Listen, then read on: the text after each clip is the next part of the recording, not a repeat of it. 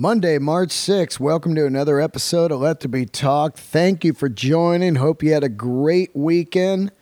It's finally not raining here for a couple hours. I feel like I live in Seattle. Los Angeles has just been a fucking flood fest. You need a goddamn boat to get around. But I'm not complaining. I'm alive and uh, kicking. Hope you guys are doing good. Here we are today. Another drummer and an old friend of mine currently playing with Journey, Deen Castronovo. And you might know him from all of his incredible work over the years, starting way back in 83, shrapnel recording artist, metal band Wild Dogs. And then uh, Hardline, Bad English. Uh, We talk a lot of Bad English. That was the uh, kind of super group with Neil, Jonathan Cain, and John Waite. Dean back there on the drums. Did some time with Ozzy. Unbelievable. The guy's living the dream. Then he hits a, a kind of a crash and fall there, bounces back, gets his uh, head together. All the ups and downs are discussed here. Pure, honest interview. Unbelievable friend. And I am just so happy that he is back in Journey, back there killing it, not only on the drums, but crushing the vocals. Just go watch some of the footage on YouTube of Journey Through Time or Journey. If you don't know what Journey Through Time was, it was uh, an incredible tour that Gregg Rolie, Neal Schon, and uh, Dean did, where they celebrated the first four records of Journey. If you don't know the early three records, uh, do yourself a favor and go dig into that. I had Gregg Rolie on last week, and who's just a, a damn legend, and we talked all about that stuff. Many times, uh, Greg has been on. I interviewed Journey Through Time. So if you're looking for some of that, it's also in the Let There Be Talk library. It was great to talk to Dean. He's up in Montreal right now on a day off in between the uh, dates on this Journey 50th anniversary arena tour, which is just incredible. Journey, 50 years. I was seven years old when they started. Just crazy. Just a Bay Area juggernaut. At the Bay Area has just produced some of the greatest bands, man. Metallica, Journey, Huey Lewis, Exodus. I go all over the place. You know, Grateful Dead. I like it all, man. Just crazy. The track record, Night Ranger. And a lot of them have been guests on the podcast. I have been very lucky. And I was lucky to grow up in the Bay Area and hear and meet all these people at an early age, which is, you know, unbelievable to be face to face and watch these guys sometimes do surprise gigs at New George's or Uncle Charlie's or the Stone and be able to see just legends five feet away and learn the craft, as they say in the biz. But it is true. Uh, I definitely had a uh, an incredible upbringing and a, a wealth of unbelievable songwriting and musicianship. So, Dean, thank you so much for doing the show. Episode is brought to you by Migos Dog. Dean and I both have French bulldogs, and uh, we love our dogs. You want your dog to be around a long, long time. Do not feed them garbage food. Migos Dog, made right here in Los Angeles, California. If you live in LA, they will deliver to your house. Enjoy 50% off your first auto subscription order and all future reoccurring orders enjoy our Happy Pup 10% loyalty discount. Migos dog. Gertie absolutely loves it. She's back on the salmon now. My dog is eating the salmon. They have salmon, duck, and uh, chicken. They got a puppy mix. MigosDog.com. Follow them on Instagram also. Clean, clean food. Human grade. Uh, you can also get it at Erewhon or uh, Healthy Spot. MigosDog.com. Also, I was just up in the Bay Area. I paid a little visit to Standard and Strange and uh, got myself a new uh, Real McCoy's Letterman varsity jacket. And I, I, Standard and Strange just blows my mind the selection they got in there of denim, boots, jackets, everything in there. Look them up, standardstrange.com. Tell them I sent you. Berkeley, New Mexico, and New York City. Standardstrange.com. Also follow them on Instagram. Ask for Jeremy or Neil. Tell them Dean Delray sent you. And I'm sure they're to give you a nice little uh, discount there. Okay. Shows this week. I got four headlining shows. I'm headed out to Fort Collins, Colorado, to one of my favorite clubs I've ever done, the Comedy Fort. I hope you can make it out there for shows. If you know anybody in the area, spread the word. Also, maybe tweet about it. Just say, hey, go see Dean Delray at Fort Collins, Colorado, the Comedy Fort. That's this Friday and Saturday, March 10th and 11th. And then uh, some bird dates. We're going to be out in Texas somewhere. Just got that. Bill and I are going to go to the MotoGP and we're going to do a show on the Friday night before that. So, Texas bird date. And then a full week in Las Vegas, the Easter week at the Comedy Cellar. I'll be out there doing a residency. So, some shows are on the calendar for 2023. Hope to see you guys out there. Go to my website, deandelray.com, for tickets or brand new merch. I have restocked all the merchandise, so check that out. And if you want bonus episodes, my Patreon is alive and kicking. Patreon.com slash Dean Delray. I Zoom with the Patreoners, and I do put up bonus episodes. And this week's bonus episode will be all about Gary Rossington. We lost the last original member of Lynyrd Skynyrd yesterday, and I can't even tell you how brutal this is to me. Skynyrd has always been a huge band in my life. I absolutely love Lynyrd Skynyrd. I've talked about him a million times on the show a few times with uh, Greg Dulli from the Afghan Whigs, who also loves Lynyrd Skynyrd. I talked extensively uh, about Lynyrd Skynyrd with Marcus King. Marcus King played with uh, Skynyrd, sat in, and uh, it's it, it, it's just unreal. He's gone, but it is unreal how great this man was. I still think he's underrated. The guy is a legend. The songs he has wrote, the leads he has played, the rhythm, the slide, all of the guitar playing, and and only 71 years old. Just sad and horrible. Survived a horrible plane crash and still made it for another zillion years, out spreading the word, putting smiles on faces, playing all the great songs. My favorite, Give Me Back My Bullets, uh, needle and the damage. Don't mess with the needle and the spoon. Needle and the damage. I'm talking Neil Young when it's needle and the spoon. Neil Young, needle and the damage. Which, by the way, I was thinking about it a couple days ago. There are a lot of songs about trains. Isn't that crazy? Sit down and just think about it. I was just, yeah, I, I talked about it on my bonus episode. What happened to the caboose? You remember the caboose at the end of the train? And then it got me thinking, holy shit, there's so many songs wrote about trains. Train, train, train kept a rolling. Um, catch a train, just trains, man. Uh, it's it's funny. I wonder if like maybe even like ten more years from now, people would be like, "What are these trains they were singing about?" Anyway, so bonus episode will be coming up on Patreon, uh, a tribute to Gary Rossington. Long live the legend. Okay, uh, got some new Patreoners. Speaking of Patreon, I want to give them a shout out right now and a thank you for joining up and uh, supporting. We have uh, Eamon Connor, Javier Gago, David Lassiter, and Hugh Craig. Thank you, Patreoners. I love you, and uh, it it really it really helps.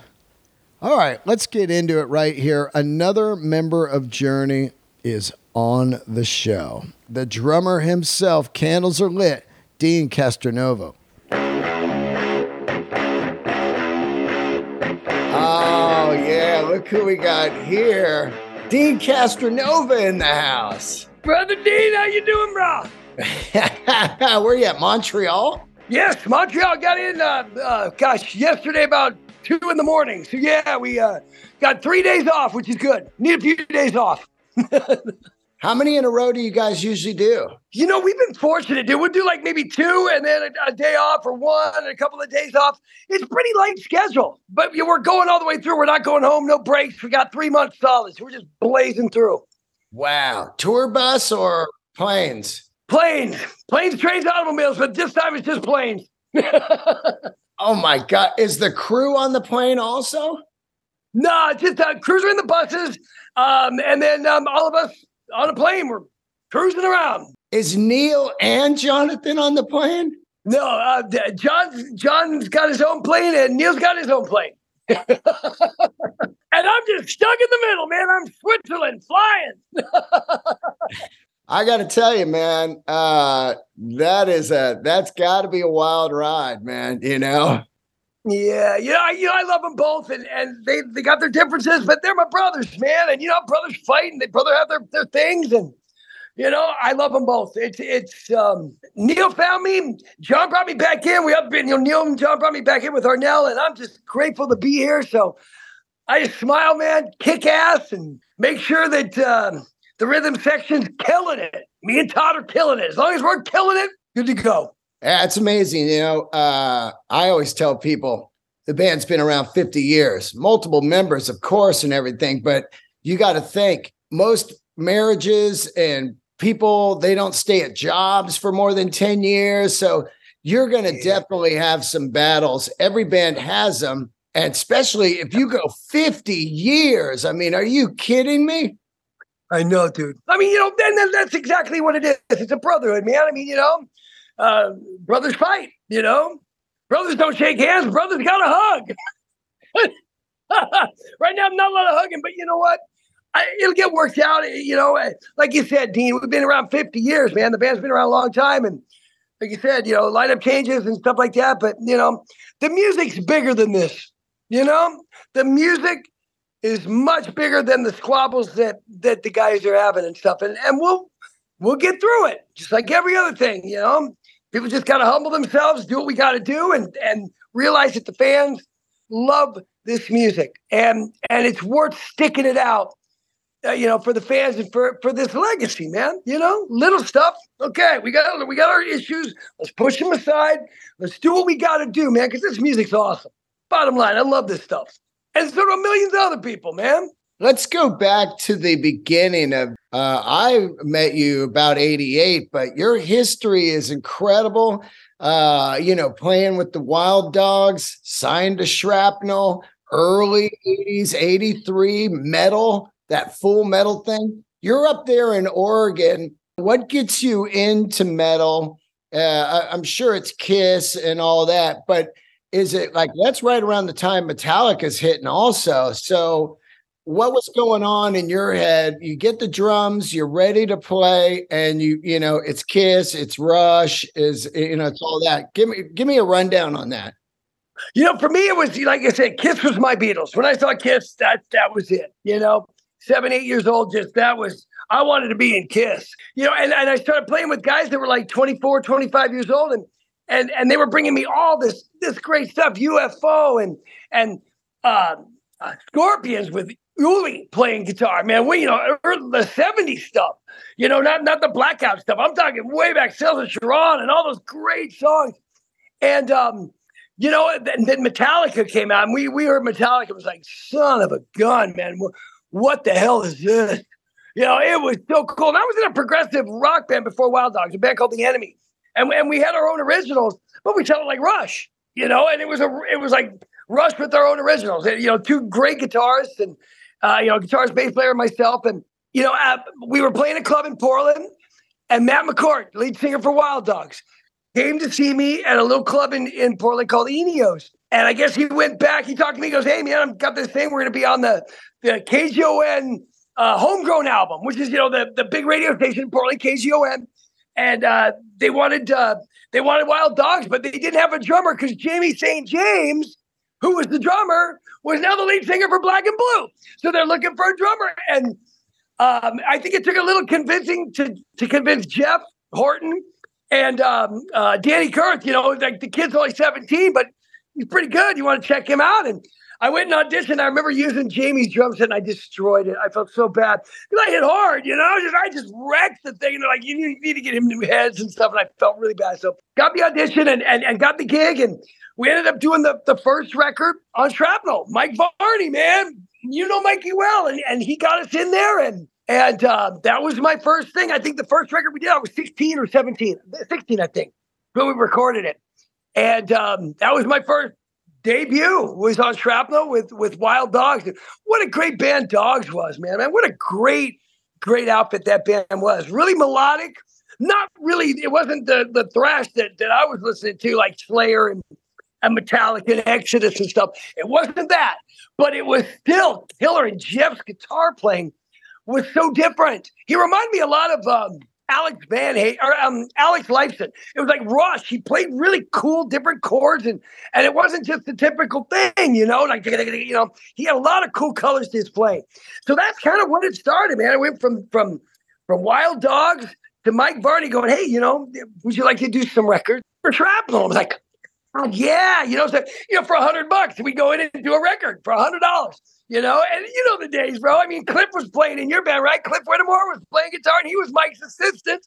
And you were singing in Ghost Town. It was like just that whole community in the San Francisco area, everybody playing and doing stuff. And I just went the the, the neoclassical way with Tony and, and Marty Friedman and Jason Becker. And oh, dude, dream come true, you know, dream come true. And here I am. Were you doing all the records uh, at uh, was Wild Dogs done at Prairie Sun? I know Cacophony and all that, but was that also done there? All of it was done at Prairie Sun. Mooka, Mooka Rennick, man, Mark Mooka Rennick and Steve Boom Fontano. And yeah, dude, we did all those records there. I remember one time I did, I actually did three records in one day. I did um, for 600 bucks, bro. 600 That was a lot of money back then, dude. So I did, um, I did Tony MacAlpine's Premonition um, Rush tribute, and Deep Purple tribute all in one day. Oh my god, it was great because I knew all this stuff. I just go in, just do it, do it next, okay, next. So cool, Dean. So cool. So cool. We kind of come into contact and we meet each other, and then you get my band on the opening spot at the Warfield uh, for bad English. And yeah. it's so wild to think about. That was our first theater gig. You know, it was like a huge deal. I recently, uh, you know, years back here did comedy in the Warfield, and I was like, God, it's so small. But when you're a kid, it was the crown jewel of San Fran, man. You were playing the Warfield. I saw Motley Crue here on the Shout at the Devil. I, you know, I remember it was um actually Jonathan's wife, Liz's sister. Um, God, I gotta remember her name. No, I'm Amy she was a huge Ghost Town fan, and I knew Cliff. And we heard the the the, the demos like, so I, I mean, made sure it's like we got to get these guys to open up. And Liz and and Amy were pushing for it, so we got you guys on. It was so awesome. You guys kicked ass that night too. It was awesome to see. It, it was like Guns N' Roses, man. Just freaking bad. You guys are badass. It was killer, and a good combination too, because it wasn't it wasn't the pop thing that we were doing the pop bluesy thing. You guys were the, you know, like the Bay Area's guns, and it was killer, killer. what a night, man! That that that band, Bad English. You got to think about it. You know, John Waite, Neil, you, Jonathan Cain. You know, it's, it's so wild to think about you know, like here, you could just see the DNA of these guys' incredible songwriting. You go from Journey and you know John from the Babies, and you put it together, and and usually those don't work, those quote unquote super groups, but bam, the songwriting was crushing. Yeah, dude. You know, when when when Neil got me into the, involved in that, it was I mean, it was a dream come true. You know, a lot of people don't know the story about that. It's pretty funny because I went down. There was a bunch of guys already auditioned. They had like 30 guys that had already auditioned. And Neil had found me with Tony, and he told the guys, "Look, I'm I'm coming down. I'll come down and play with you guys. I was going to do a solo record, but I won't come down unless I can bring this drummer down." And that was me. And and I went down and I rehearsed with them for about I think it was three days, bro. And they still wouldn't tell me if I had the gig or not. They would not tell me. He's like, well, we're not sure. John wasn't sure. I came from a thrash background, a heavy background, you know, really heavy. And my time was all over the map, man. I didn't know how to play a, a pop song. I mean, I knew, I, I, I thought I knew how to play, but there were so many nuances to a pop song and pop drumming that I didn't, I had no clue about. So I think it was the third or fourth day, and they hadn't told me, and it was eating my lunch, bro. I was just like nervous every day, and I just and I went to Neil, and I went to the guys and go, you know what, guys, I don't think I'm the guy. And they were, I'm I'm telling you, God is my witness. They all were looking at me like, you're joking, right? You're you want to go? I said, I, I just don't think I'm the guy. I mean, I've been here for four days. I don't know, and it's eating my lunch. It's I mean, my stomach was in a knot. And I said, I think maybe I should just go home. And Neil kept looking at me, going, "You're fucking up, Dino. You're fucking up."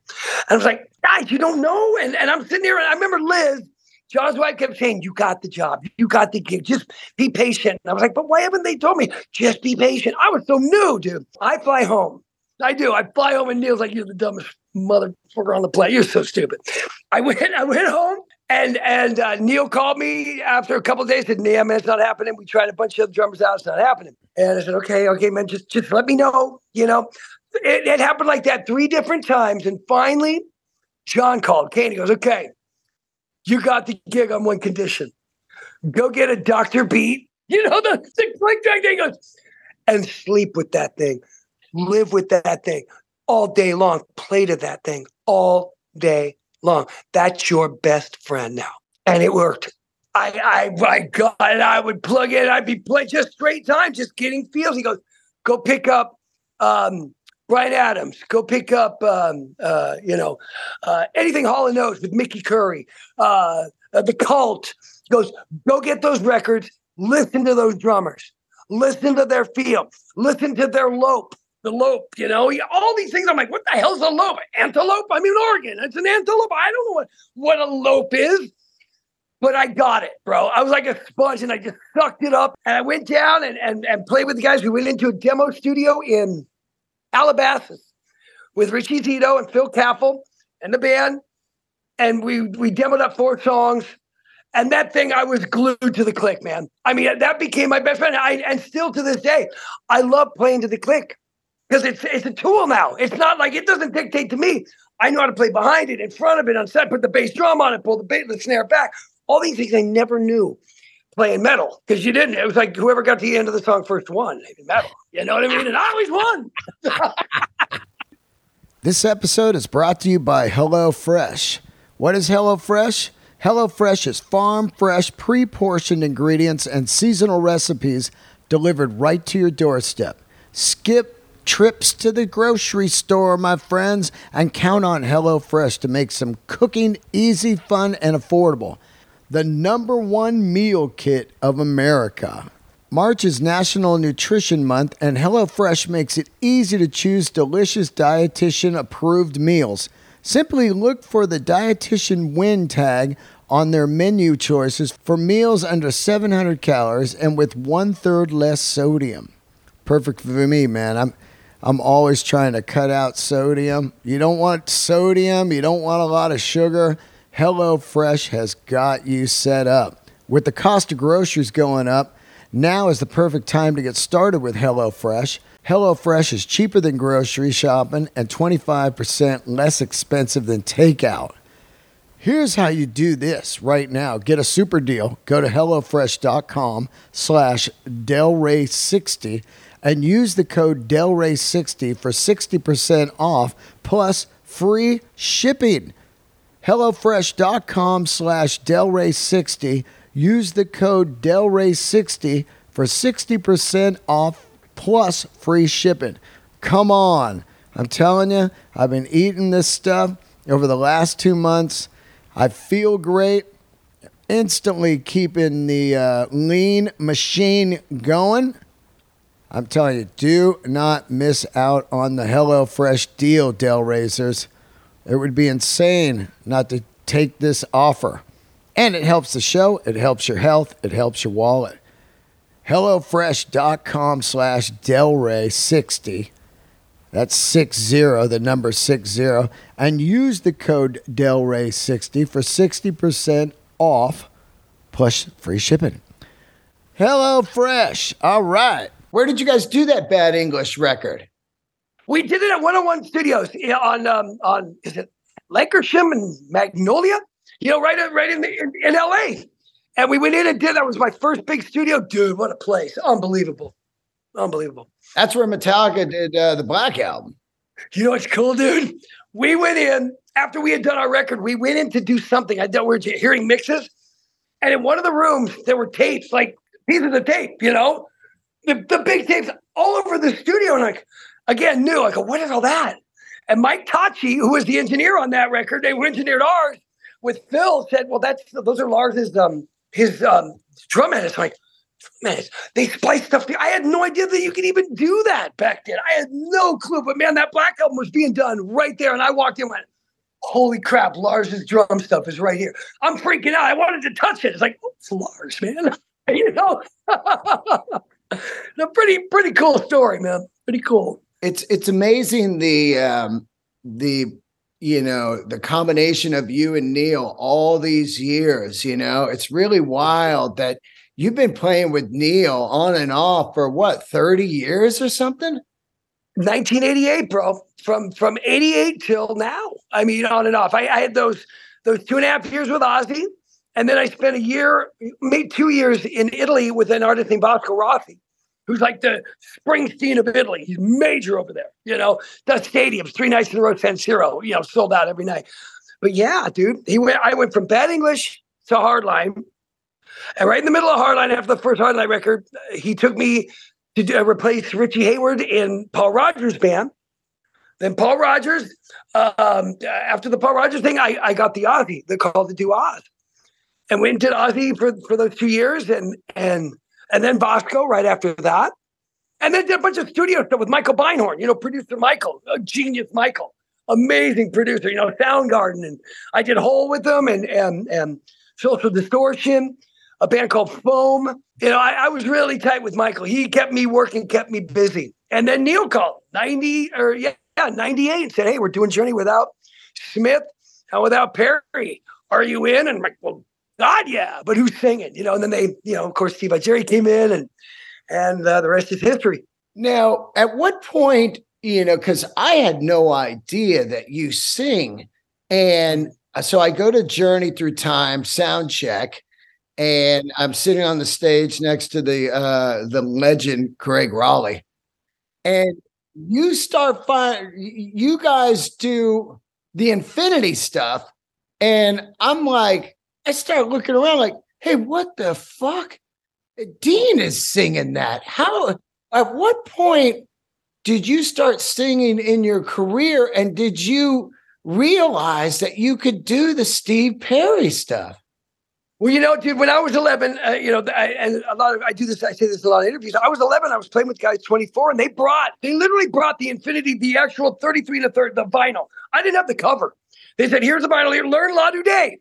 So I learned, I thought it was a girl singing. I did. I'm young to 11 years old. I had no idea. And um, I learned the song, and, and they're like, well, you know, you try and sing it because I, I could, I was young. I hadn't hit puberty yet. I was 11.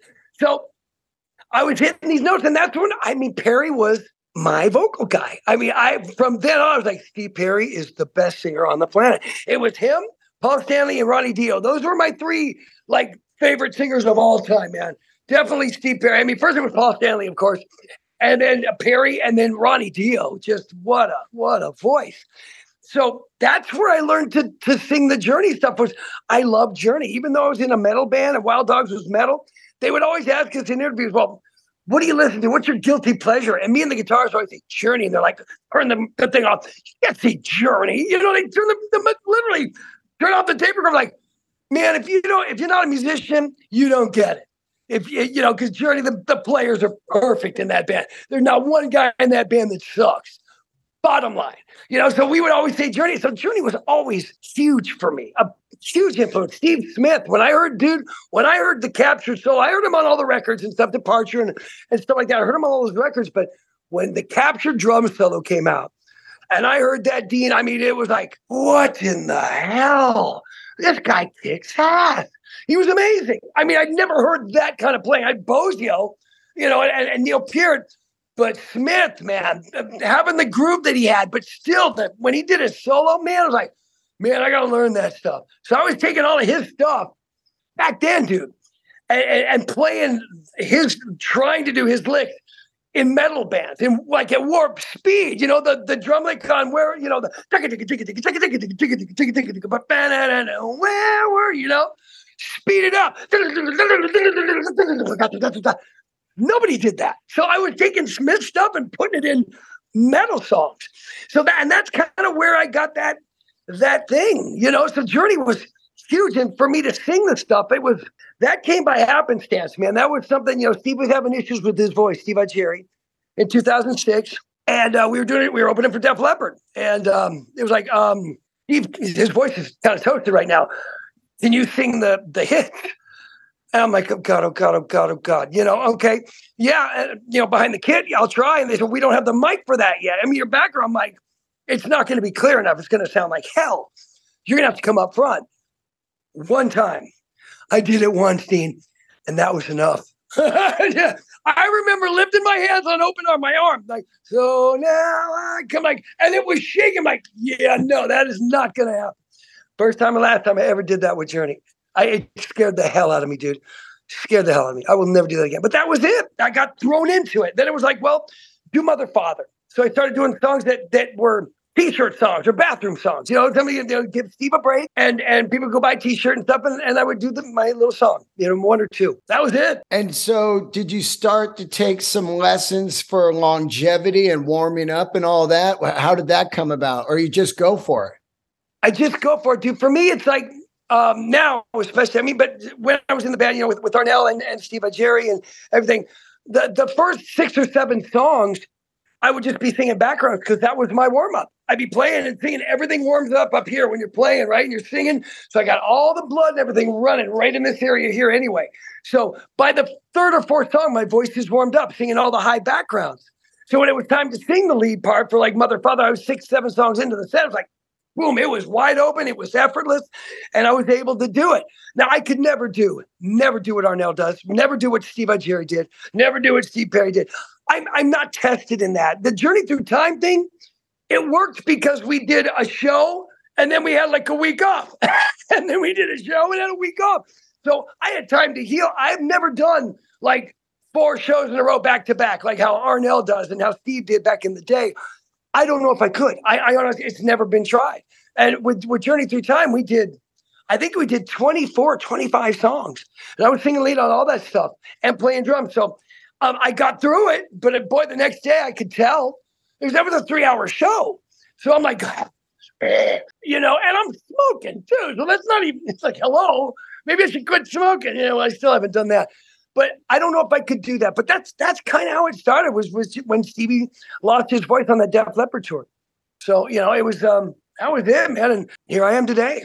Now you were rocking with Journey for years, and then you had a uh, a little spin out on drugs. Were you on drugs for a long time, or did you just start partying out of nowhere? You know, dude, I I was completely clean all up until Ozzy. I hadn't touched anything, man. I I mean, I was a little Christian kid, so I didn't, I wasn't drinking, I wasn't partying.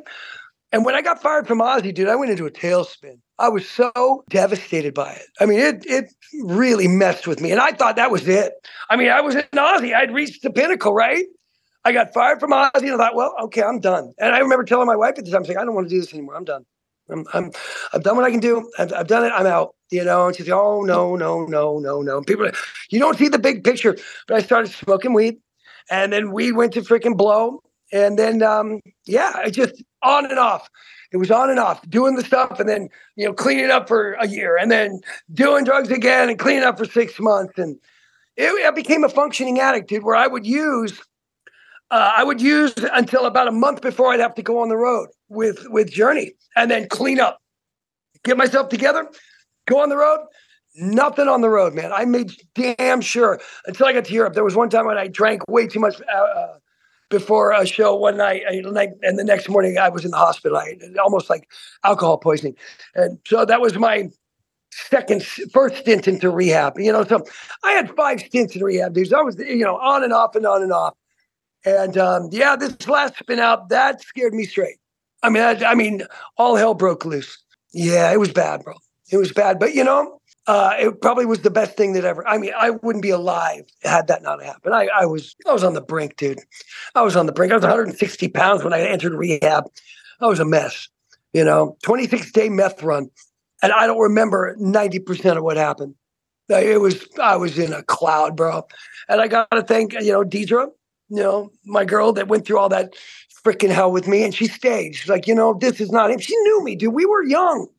I've known her since she was 14. I was 19. Our families knew each other. We grew up in the same town together. We knew each other. It's like, this is not him. This is not him. This is him on fucked up. This is him on drugs. This is not who he is.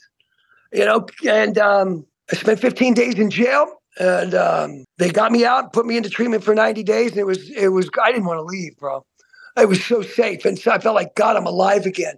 But then I got to come out and I've got to deal with the world you know, and all the the the stuff that had happened, and, and I didn't want to. You know, it'd have been easier for me to go out and numb again and just go screw it, man. I don't want to know. Check out. Maybe I'll overdose. Hopefully, but you know, God gave me that power, and I, and I dusted myself off as hard as it was, and I had good people behind me. You know, my ex-wife Shelly, um, my other ex-wife Julia, two, two ex-wives, and still very close with them. Uh, Dee Dee, her family, my kids. You know, Doug and Jack, you know, they stood by me when nobody else wanted to give me the time of day. They were like, you know what? He screwed up. People screw up. You know, got him some slack. It was horrible. It was heinous. But God, you know, if anybody should have quit and said, screw you, it was Deidre. But she knew. It's like that. God, he's, uh, you know, look, when I'm, uh, you know, they say instant asshole, just that alcohol, instant douchebag, just that drugs. I mean, that's, you know, it's not an excuse, but it was a factor. you know what I mean? No excuse for what I did. I was a nightmare. I was a mess. Um, but I, I, I'm glad that I had people that knew who I was and knew that wasn't me, man. I mean, I don't know what how other people would react on 26 days on methamphetamine. That's how I reacted.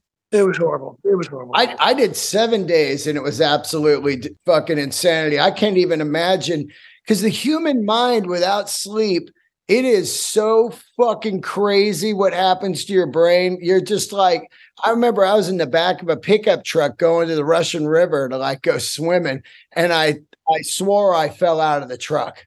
I was like, oh, oh, and, and you know, I was you know seven day runner, man, but twenty six days, no sleep. Yeah, dude, it was like I maybe slept six if you put all the days together, there was probably like maybe I don't know, 20, 24, 36, whatever hours where I slept. I was seeing stuff in the floors. I actually thought that Deidre would be writing in my hardwood floors while I'm partying. I know I'd come back in another room and there was I could see sentences in, in the in the floors, bro. I I would look at my video cameras and I could see like the, the trash cans turned into animated creatures. It was man, it was horrendous. It was freaking bad. Bad, bad, bad. And um, I mean, oh, dude. Once you get cleaned up, you're just chilling. Steve Smith is back in Journey, and they're doing that run. And then, of course, the uh, fallout happens again. And yeah. at, did they audition anybody else, or does Neal just call you and say, "Hey, dude, are you good? Let's do this again"? How's it happen? Well, you know what? What happened was, uh, um, Neely called me, goes, What are you doing, bro? And this is when I was working with Jason Scheff and, and Jay DeMarcus, Generation Radio. We were putting a, a, record together, like a country rock thing, and things were going smooth and it was good. And I said, Well, I'm doing this thing with with uh, Jay and Jason. He goes, Oh, you know, that's great, man. It's good to hear you working. And I said, So what's going to happen with with you and Smith and, and, everything goes well. We're we're gonna we're gonna go in a different direction. You know, I, I, talked to to John, and John just wasn't sure that if he wanted to bring you back at that time or not at that point. And um, I said, dude, I understand completely. He goes, he just wants to move forward. I said, dude, I'm all, God bless you guys, man. And they got Narada. Narada was playing. Who Narada Michael Walden. He said, God, you know, I was like, well, you picked a monster. And uh, so they started with with Narada, and I think they had about a year to get the songs together, and they started rehearsing and stuff. And and uh, Narada was having issues like remembering everything. I'm, I'm, not sure exactly what was happening, but he was he, he, just couldn't like. There's a lot of songs, man. There's a lot of stuff, and I think I think Narada approached it more like a jazz fusion guy. Like I'm just to win and play, you know, not realizing. I, I, think he didn't realize. Maybe he did. I don't know. I don't know the whole story, but it was I, he wasn't doing the songs like they they need to be done. You know, there's certain breaks and there's certain things, there's certain signature licks that Smith did that needed to be there, and and I Neal was saying he's just he's not catching it for some reason. And I'm like, well, so this is basically what happened. My mother had passed away uh, July 19th of 2021, bro. And uh, that next morning, I was up pretty much all night, you know, just heartbroken and crying and couldn't sleep, wake up seeing mom. And, and I get a text. I go to, to the bathroom and I see a text at seven in the morning. That's my time, 7 a.m. Uh, he was in Neal was in Chicago. Goes, Dino, what are you doing? He goes, um, Narada's having issues. Uh, can you come out um, and help him? We got two shows. We got a show at the Aragon Ballroom in Chicago, and then we got Lollapalooza. Can you help him come out and just teach him, you know, just kind of show him the songs? And I said, well, you know, obviously I was like, bro, um, Mama died last night, you know, and he said, oh, you know, of course, oh my God, I'm so sorry. And I was in a daze. I was just like, you know, did mom have something to do with this? I mean, my God, she goes home and goes to be with God, and and I get a call, and um, let's just give me a day, bro. Just give me a day, and and and we'll I'll I'll I'll try and get out there. I'll get I'll get out there. I'll help you guys out. So I go down go down there, and and there's two drum sets, and of course I walk in, and everybody's crying, man. I'm crying, the town crier. Everyone's just like, oh my god, I, I never thought in a million years I'd even be in the same room with you guys again, let alone doing a couple shows and, and helping out. You know, just thank you for allowing me to come back in. And um, John Cain, you know, Neal had to convince John, it's like, you know what, bro? I know he had his past and his stuff, but we don't really have much many options here. You know, we we got to do these shows, and and Deen knows the stuff. So, um, you know, John, thank God, he and Arnel, uh, you know, with Neal's talking to him, said, yeah, okay, let's let's see how it goes. And uh, I, I had worked with with um, Narada like probably eight days, you know, just helping him get in. And he was still having some issues, you know, but but Neal decided, well, you know what, let's just do two drummers. Let's see what that's like. And I was like, that would be pretty bad. You got the monster drummer, you know, Narada, who's the fused king. And then you got me that's just, you know, I'll just keep the groove and let him go. You know, I'll do the songs like the record and let Narada just do his thing, man. And um, it worked. Uh, um, the two shows, thank God, it worked really good, and, and everybody seemed to like it and um, it started going good. I mean, thought, we thought this is gonna be cool. We had to figure out. Well, Deen's on an electronic drum set, which I hated. You know, I'm not a big electronic drum set fan as it is. So for me, it was like, I want a real drum kit. I want a real drum set. But you know, it was like, well, actually, it worked because with my the way the the V drums are set up is very tight, very precise, and I was just locked to the click. It was like you know. Deen playing a loop of the songs, you know. I knew all the lyrics, all the beats, and and Narada could just kind of freely flow with this stuff. And um, it, it worked out good for a while. And then I think Neal just decided, well, you know what? I, it's they just decided to go with make it five piece, and I think Narada, you know, since he produced the record with Randy Jackson and Neal and them, that he thought, well, maybe it's you know, I'll, I'll I'm just going to be with my family, do some stuff with Jeff Beck. He was doing things with Jeff Beck, he had other things to do, and so he decided to to, to back out. And and I I I I remember finding out, dude, I didn't even know, but Neal told me. Well, Neal didn't tell me. I had been rehearsals three days. And Neal, you know, you know, said, "Oh, it sounds great. It sounds great, Dino. So glad you're here."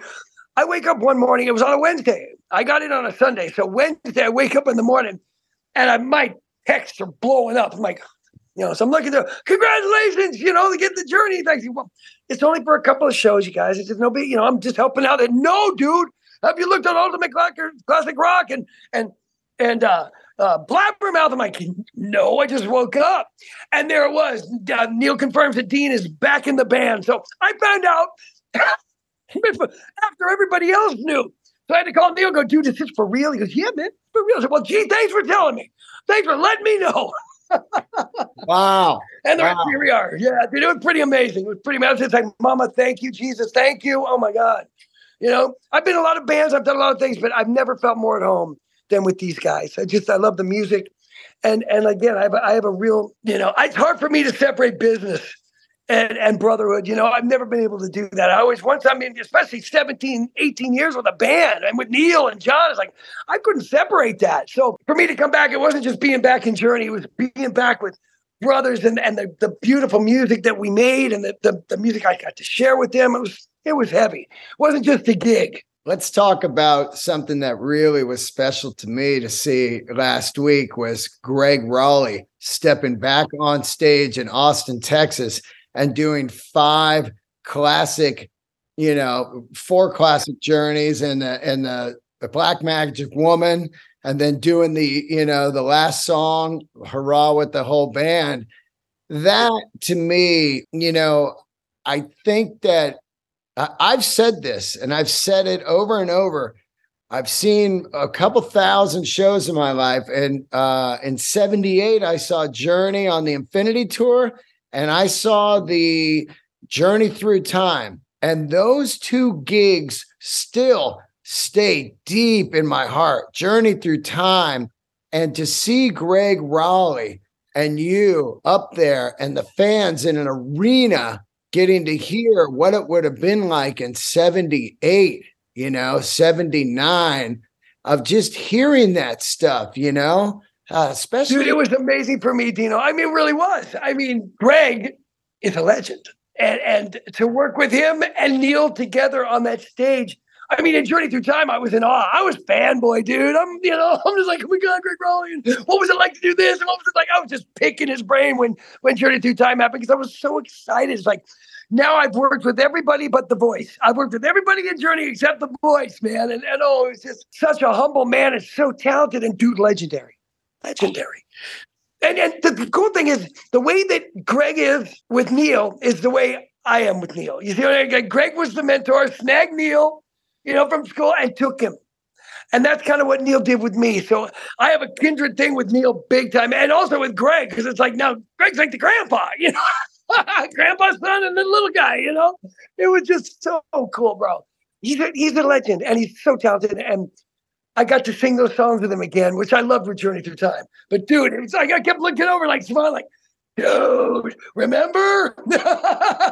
yeah, yeah. I'll tell you what was blowing me away was how incredible your feel was. It was like way, it was way laid back. When the sun down, just like standing in the light. You're just like back there, just perfect 70s feel, man. You know, it's pocket. That's you know, and that's what I learned. And I, the beautiful thing was on that older stuff, Gregg was he helped me a lot when we did Journey Through Time because it was like, well, you know, Aynsley had this feel thing that and he Gregg was showing me this stuff. Like, he pull back here. He would just pull back a little right here. I'm like, okay, and I listen. He goes, listen back to the record. Listen back. I hear it. I get it. I get it. It was a very English thing. The, the drummers in England were like that. You know, Mitch Mitchell and guys like that, Ginger Baker. They had that thing where they could, you know, they manipulated the time to make it feel good, soar when it needed to soar and pull when it needed to pull. Unbelievable stuff. And Gregg taught me that. Um, so when we were doing the songs in rehearsals, I just kept looking over, I'm like, oh man, when the summer's gone, you be there. Like I just knew where the, you know, and it just felt good, dude. I mean, just playing those old songs. It brought back my childhood, obviously, but it's it's there's a certain texture and color to those songs. They they're completely different from obviously John Cain's brilliant stuff. You know, both are brilliant, brilliant time periods, and, and that stuff is so. It's a very 70s thing, but it's and it's just it felt. I guess the word's gooey. You know what I mean? That gooey thing where it's just you know you know what I mean. You just want to you know you want to dance to it. It had that that thing to it with Perry's voice. Yeah, Oh, Perry and Gregg together, un, unmatched, unapparelled. Nobody touches it. Unbelievable. Um, let's talk a little bit about uh, what you got going on right now. You got Journey, but then you've got some music coming out. Let's get into that. Yeah, Revolution Saints, bro. It's um, new record coming out called Eagle Flight. Uh, got a couple new members. Um, Joel Hoekstra from Whitesnake fame and Night Ranger fame, monster player, Trans Siberian Orchestra as well, and then Jeff Pilson, our, you know, our, you know, our Bay Area guy, man, from Cinema. Remember Cinema? Oh yeah, yeah. And he plays in Foreigner now. I had him on the show. I had him on the show. Yeah. Talking. Yes, all that good stuff, man. Great, great player. You know, when when uh, Jack and Doug decided to to you know, part ways or to, to go their separate ways. I hate to say separate way, but um, you know, Serafino was like, well, what about um, Joel Hoekstra? And I think Doug was the one that that um, that uh, told Serafino, yeah, Joel would be the guy to do it.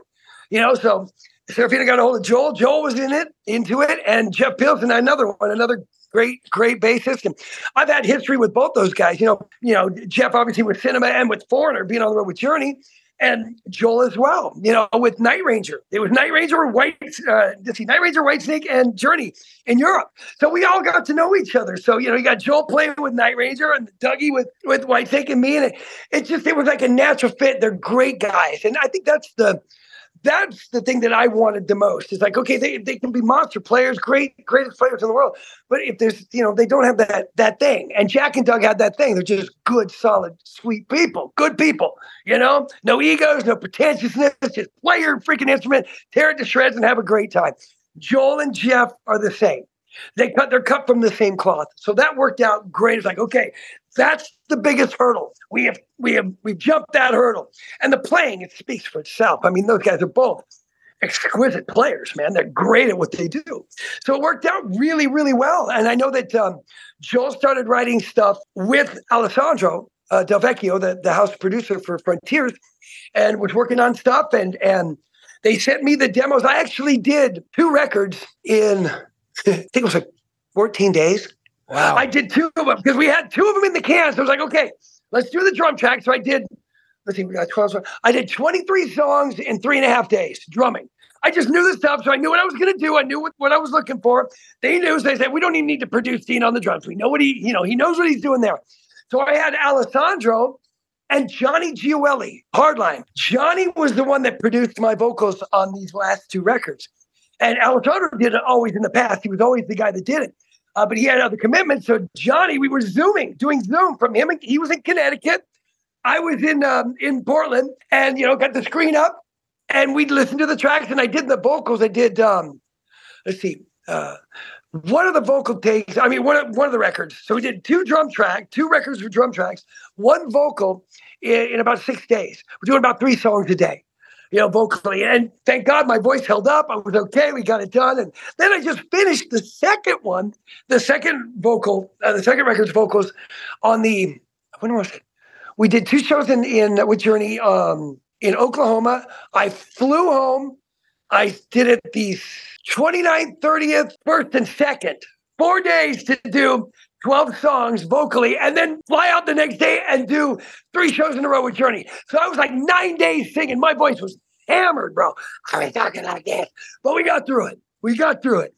So yeah, it was it, the way that it all worked out. It, it's just everything fit perfectly. Now we're going to do the the the next one, the third record with Joel and Jeff in August. Hopefully, get that done when Journey's done off the road. So I'm trying to keep busy, bro. The more busy I am, the less time I have uh, not to do the don'ts. You know what I mean? If you got if you're too busy doing the do's, you won't have time to do the don'ts. And that's that's what I'm doing. What what drums you playing now? DW, man. I've been I've been with DW now for gosh, since uh since 97.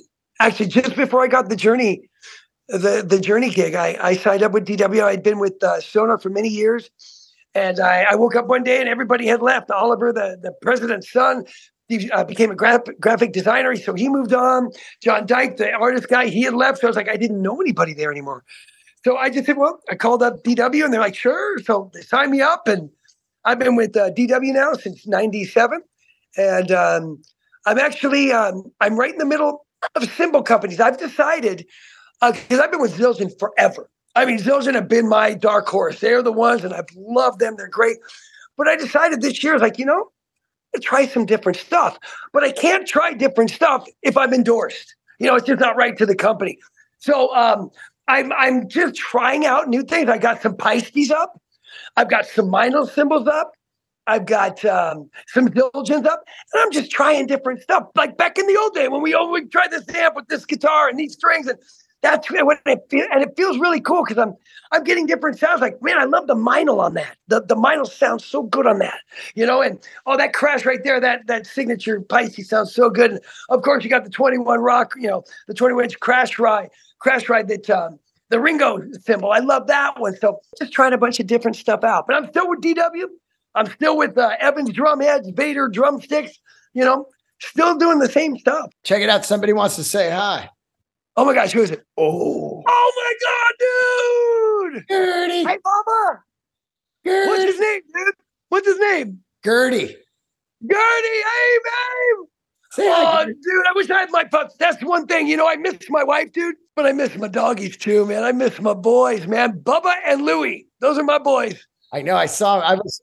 I did a. Uh, I did a two month tour with Marcus King. I was opening up comedy and rock, and man, did I miss Gertie big time. Oh, Gertie. What a sweet. How old is she? She's six and a half. I got her during COVID. Uh, my good friends over at Rose Flower Frenchies, uh, you know, gave her to me like a adoption, and uh, Very nice, bro. just a lifesaver for me. You know. Dude, I'll tell you that my guys are the same way. I, I miss them so much. It's really hard to be away from them. I mean, and I was hoping, see, I was hoping that if the routing was correct, I was going to get of my own bus and bring the family out and have my boys with me. But it didn't work out. It's like, no, the jet, we got to do this. There's a lot of hubbing and and there's some long flights and stuff. So we're going to need to keep you around, you know. And I'm like, dang it. But that would have been so great to have my boys out. You know what I mean? So I'm not going to see them, dude, until we hit hit uh, Eugene when when Journey plays in Eugene in um God, when is it? Uh April 17th. So I'm not gonna see my boys till then. I'm freaking out. Are you playing LA? We're doing the closest we're getting is Palm Palm Desert. Palm Desert. Yeah, I think, dude, if you want to come down, you let me know. I got you. I know Oh, yeah. people. I'll hook you up. Oh yeah, I want to. I want to come. man. I want to come see you for sure. And Come um, and hang.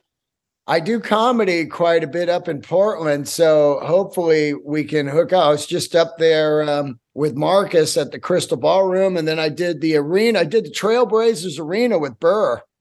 Dude, the Moda Center, nice place, dude. Oh, dude, the Crystal Ballroom is a badass venue. I love that place, man. Love that place. Very nice. I know about Marty Friedman's playing there in like two weeks. He's got his little touring band, so he's going to be playing Crystal. It's a great venue, dude. Really nice. Yeah, let me know, dude. I'd love to come up. I'm a comedy freak. I'd love to. Who you you watch a lot of comedy? Who do you like? Well, you know, dude, I love Bill Burr. I think he's freaking awesome. Yeah. Obviously, obviously, you saw the Chris Rock thing. I'm like, talk about. I mean, talk about hitting the home run, and he did it the right way, man. He was smart about it. He didn't. He didn't play the victim thing. It was just, you know what? Good on you, man. I mean, that's that's a huge thing. I mean, that, to go through something like that, that that humiliation, and come back the the better man, the the you know the bigger man about it. So you know what? When it's time. I'll address it. That was awesome. But I love Bill Burr. That that F is for family. One of the greatest. I love that show. I got my grandkids watching that, dude. And I know it's kind of, you know, well, yeah, but, but it's okay. They're to hear the word anyway. So Yeah. He's brilliant. Bill's brilliant. I love you, man, and I can't thank you enough for making that uh, a long time ago, helping make that that gig happen for me. Well, dude, I'll tell you, Deen, you were great. The band was great. I mean, if you guys sucked, it would have been a little harder to do, obviously. But you guys brought it, man. And that was cool. I mean, it was like, you, it was a no brainer. It's like, these guys, yes, man. Come on, let's get somebody who's got some balls up there. Don't, let's not get a happy band. Let's get somebody who's got some nuts to warm up the crowd. We need Yeah. somebody to get in there and punch him in the face a little. Hey, do me a favor. Tell Neal I said hi. Where? I've, I've been wanting to get him on the show solo Uh, because we did the episode. If anybody's listening, I did an episode with Journey Through Time with Gregg, Neal, and Deen uh, a few years back. So you can find that. I also had Gregg Rolie on last week, and Gregg also did the show on the 50th anniversary of Woodstock. So if you want to hear a lot of great old Journey stories and Santana. Uh, these are some great episodes. And uh, tell Neal I said hi. Do you want me to get yeah, I'll get him, I'll get you in touch with Mikkel. They'll get it hooked up, dude, right now. I'll just text him when we're done here. He'd love to talk to you, bro. You're a Bay Area guy. He'll love it. I love to talk to him, man. It'd be great. You got it, my brother. Hey, great, uh, great talking to you. Please stay in touch, and I'll come see you in Palm Desert. And uh, uh, con- uh, congrats for being back in the drum seat back there with Journey. Fantastic singing, and uh, oh my God, your your playing is just epic, man. Epic. Thank you so much, bro. I appreciate you. You've always been there for me, even during my worst stuff, dude. You you stuck by me. I owe you that big time. I love you, Dean Delray. You're the badass. You are the real deal. Candles lit, my man. Oh, brother, I love you much, man. I'll see you later, Dean. See you, Bubba. Take care, man.